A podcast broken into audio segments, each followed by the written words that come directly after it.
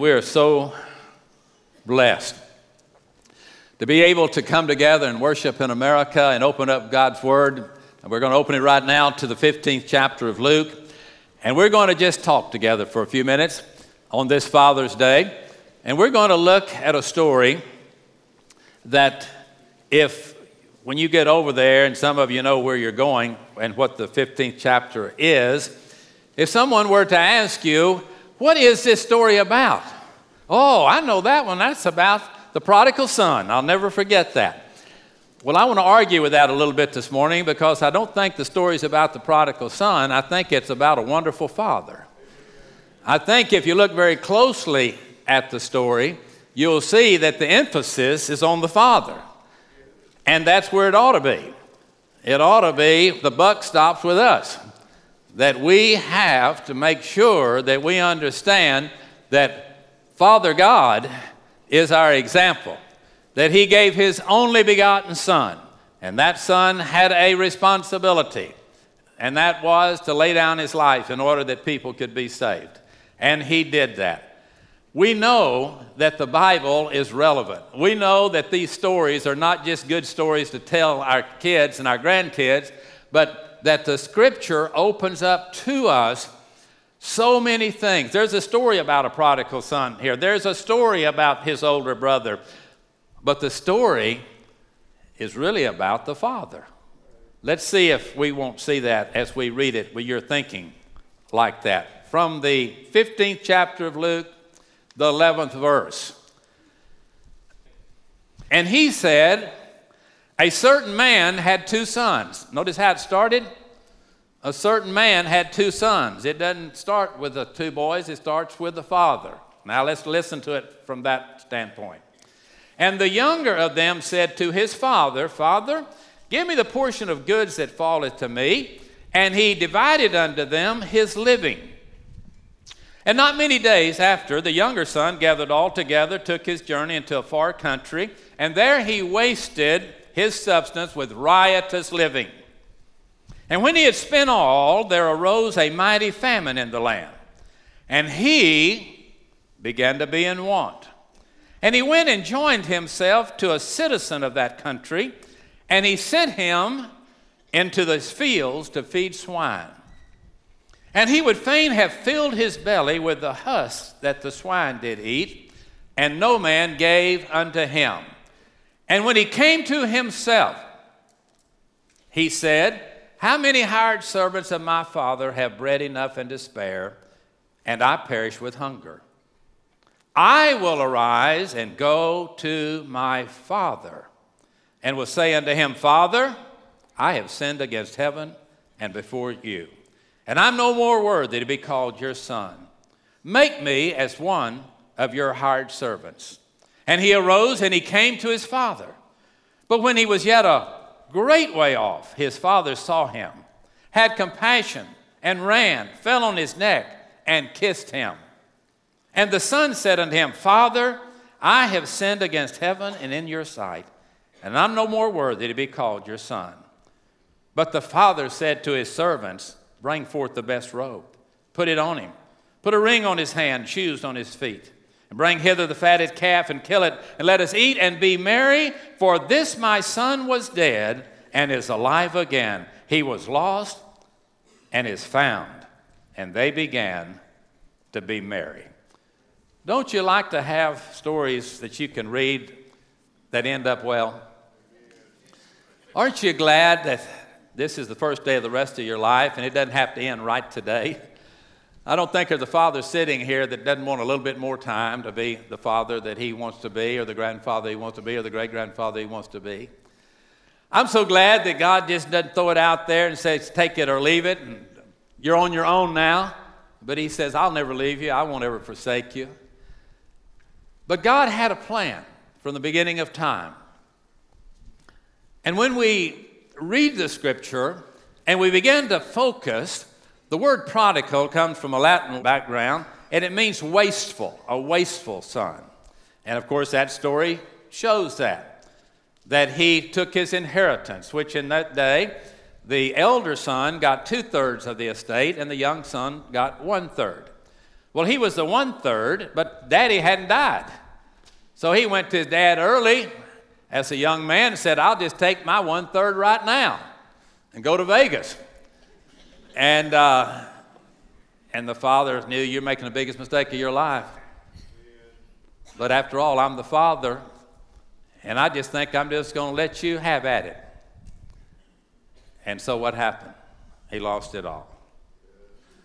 Now, what would most fathers do? We're talking about not the prodigal son, but wonderful fathers. What would a wonderful father do like God and like this guy? He loved him unconditionally.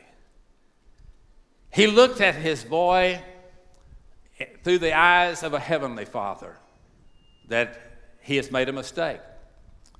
He has sinned. He has gone his way. I know today I'm speaking to a lot of people, both here and via the internet and so forth. And daddies are not happy today. There are a lot of daddies that feel like they failed. There's a lot of dads that say, I'll never have an opportunity to make up for mistakes that I have made. That's not what God wants you to feel like. Listen, long as there's breath to breathe, long as there's life to live, every day with Jesus can be greater than the day before. And when a person's life turns and changes, and you begin to put things in perspective, and you understand you cannot help what your children do, but you can sure determine what you're going to do. And you can look at this story and have so many good things. I don't want to go out of here and all the dads be beat up and battered. I don't think you need any more of that. We don't want to see those of you that watch on the internet that say, well, take that one, Dad. You're getting just what you deserve. I don't think that's the purpose of this story. I think the purpose of this story is that fathers, if we are like the Holy One, our Father who art in heaven, that we understand that there's a future for failures. As a father, as a child, as a grandchild or great grandchild or whatever. But the story of this boy is not an unusual story.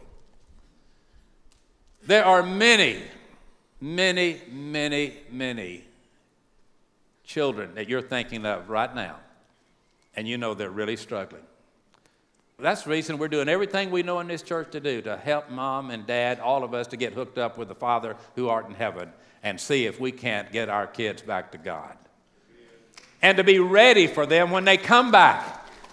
And I want you to stick with the story now. It's going to end good. If some of you here say, I don't even know what you're talking about, preacher will stick with me. It's a good story. If you haven't heard any stories in the Bible, this is a good one. But stay focused on the Father, okay? Do that for me. So as this story begins, we have a wealthy father, an older son, and a younger son. And the older son stays at home and becomes a jerk. And the younger son goes his way and ends up in a hog pen. But both of them quit following the father. Both of them decided, I'm going to do it my way. And I know a lot of men that would say, Well, you can have at it, Bubba, but you'll never darken the door of this house again as long as you live. Don't expect me to ever do anything for you. That's the carnal nature of a father. But the godly nature of a father is to forgive us of our sins. And we're to forgive others as he has forgiven us. So focus with me on this Jewish father. Block out the elder brother, the prodigal, and think about this father. This young boy is still alive. There's still hope. The older son is still alive, and there's still hope. But there is this father that must analyze the situation. How do I deal with this situation? Now, first of all, we see very clearly that he did not lose his faith. Many times, every day, he'd look down that road and see if his young son was coming back. And of course, he went to bed that night disappointed because he didn't come back. He didn't show back up at that time. But the faith of the father said, I'm going to keep looking, I'm going to keep watching. I'm going to keep believing. I am going to trust my Heavenly Father to guide me to be the Father that I need to be until we come to the finish. And as I say to you many times, it's not over till it's over. I think Yogi came up with that one, Yogi Berra, and it is so true. Hey, as long as we have life to live and breath to breathe, there's a hope. There's hope for the young sons, there's hope for the older sons, and there's hope for fathers to become the fathers or stay the father that you need to be. Some fathers just need to be encouraged today. Don't give in to the world. Don't let some psychologist teach you, well, you're being too hard. No, just let go and let God and turn your children over to the Lord and turn your grandchildren over to the Lord. But at the same time, be the father that God wants you to be. And when you look at this story and you read it carefully in any translation, you're going to come and say, What a wonderful father. What a wonderful father this man was. He didn't agree with what his young son did, and he didn't agree what the older son did. But he always remembered the Lord is the strength of my life. I will serve him. I will listen to him. I will make sure that I know what God wants me to do. Well, the young boy went out, sold everything he had. He ended up feeding hogs. He wasted his substance with prodigal living, wasteful living. That is the norm today. Whatever I get, I'm going to throw it away. I'm going to eat, drink, and be merry, for tomorrow I may be dead. But those that are older know you better wake up. The Father knows you need to keep teaching, keep being an example, keep pointing the way. And this wonderful Father was not shocked at what happened to his younger son. Now, as Paul Harvey would say, the rest of the story. It's time for the rest of the story. This father remained faithful while his son was in rebellion. But the day came when he looked down that wide, open road, and there wasn't even a cow. But he wasn't looking for cows, he was looking for his son. But he was not there. But one day that changed. Now the rest of the story begins. Here comes this child back. Prayers are being answered, new opportunities are there. There is possibility now. Look, my son is coming home. Look, you're not going to believe it.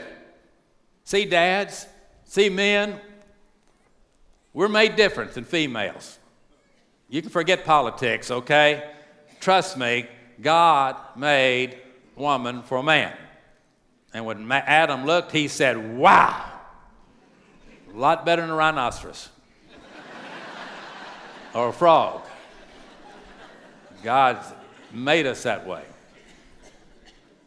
So he knew exactly what was going on. And the father just kept on, and he kept on, and he kept on. And you know what? One day, a grieving father became the happiest guy on the planet. Why?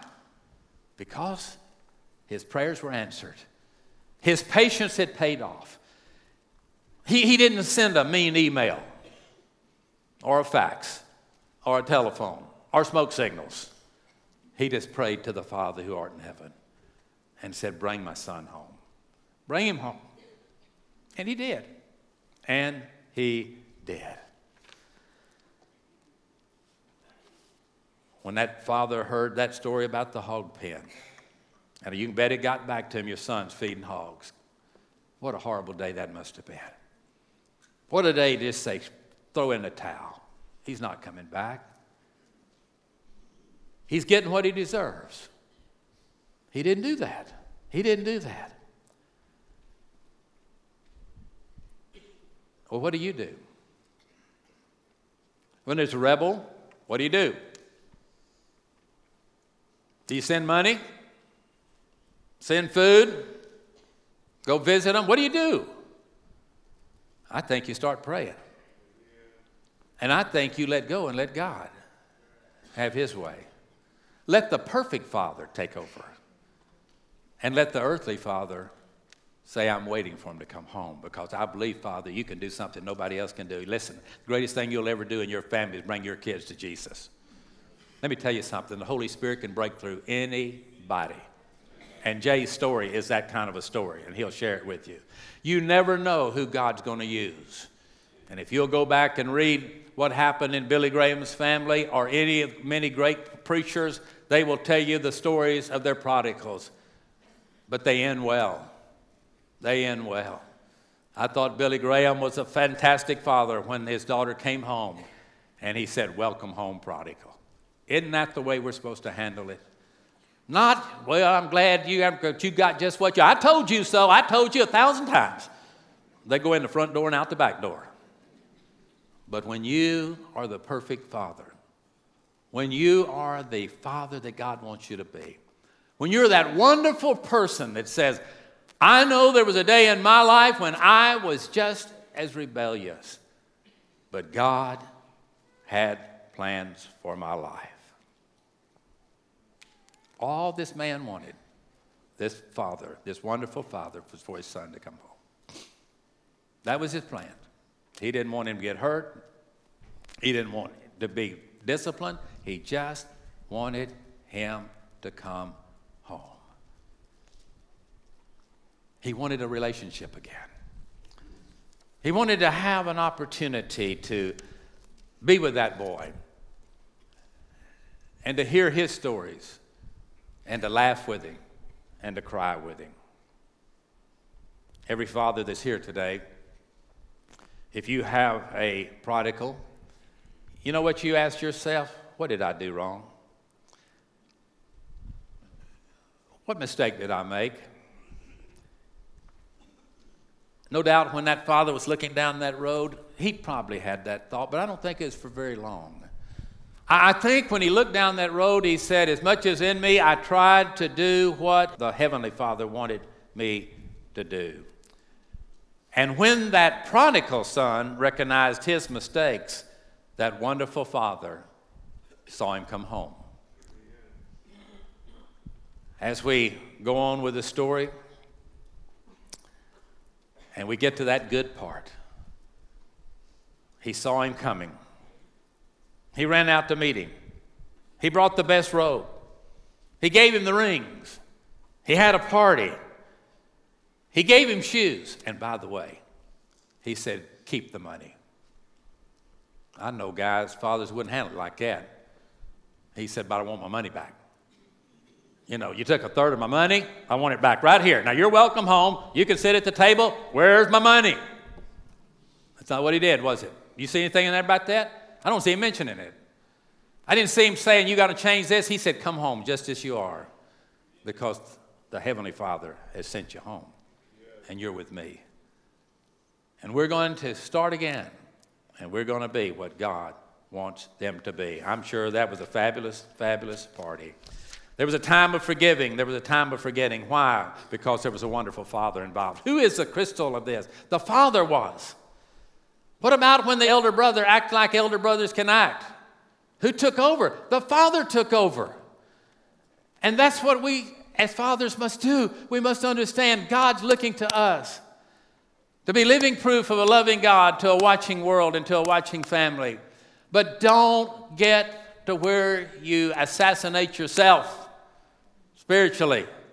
And where you turn and say, I don't care, I'm not spending another dime, giving another minute, and if I never see him again, I don't care. No, no, Father, that's not the wonderful Father. If we're going to be a wonderful Father, this is our example. Look for him to come home. Pray for him to come home. Be ready for him when they come home. And then see what God does. As I bring this to a close, let me ask you a question. This is for the fathers. When children rebel and father is there, the first thought that usually comes to the father is what did I do wrong? What did I do wrong? That's not what it ought to be. It's not what did you do wrong, it's what is God's will. And to take the blame, who, who is the real problem? His name is Satan. That's the problem. No, Dad, you're not the problem. Satan is the problem. Now, one day, your child might have seen Satan in you, and that's another subject for another time. But we need to let go and let God have his way. The child decided to do it his way. The father needs to decide to do it God's way. And when you do it God's way, then the burden begins to be lifted. And you start looking down the road because maybe the child will come back. And when they come back, they'll come back to a different father. They'll come back to a different home. See, it's not you. If you've taught your children the way of God, they'll never depart from it. Now, you can't control anybody else's actions, but you can, you can certainly affect their mind. And if you had a godly dad, you know that your dad, and I had one, I can think of my dad's sayings now through all of these 77 years. I can remember that's what my dad would have told me. You hear it, you hear it, you hear it. He's not there to set an example. Thy word have I hid in my heart that I'll not sin against God. Any child that's trained in the Word of God, the Word of God will never leave them. Daddies die, mamas die, but God's Word will live forever. And you train up a child in the way it should go from the Word of God, not your example. No father is a perfect example to his children, but there is one father that is. And that father says, You train them up in the way they should go, and when they're old, they will still know when you're not there to tell them. I dream sometimes about things that I've heard my father say because the word does not return void. So, you can't go back and relive your life. But you know what you can do, Daddy? Get in a Bible study class. Start opening your Bible. Read a proverb every day. Go home and read the proverb of the day. Have a, a way of getting into the Word and studying the Word and showing yourself acceptable unto God and pray for your kids. But, Dad, don't quit. Don't throw in the towel. Don't say, I've looked down that road long enough, they're not coming back. God's word, if it has been planted in their heart, will never leave them. And when they get in the darkest moment of their life, the Holy Spirit will remind them of the Word of God, the perfect Father that made no mistakes.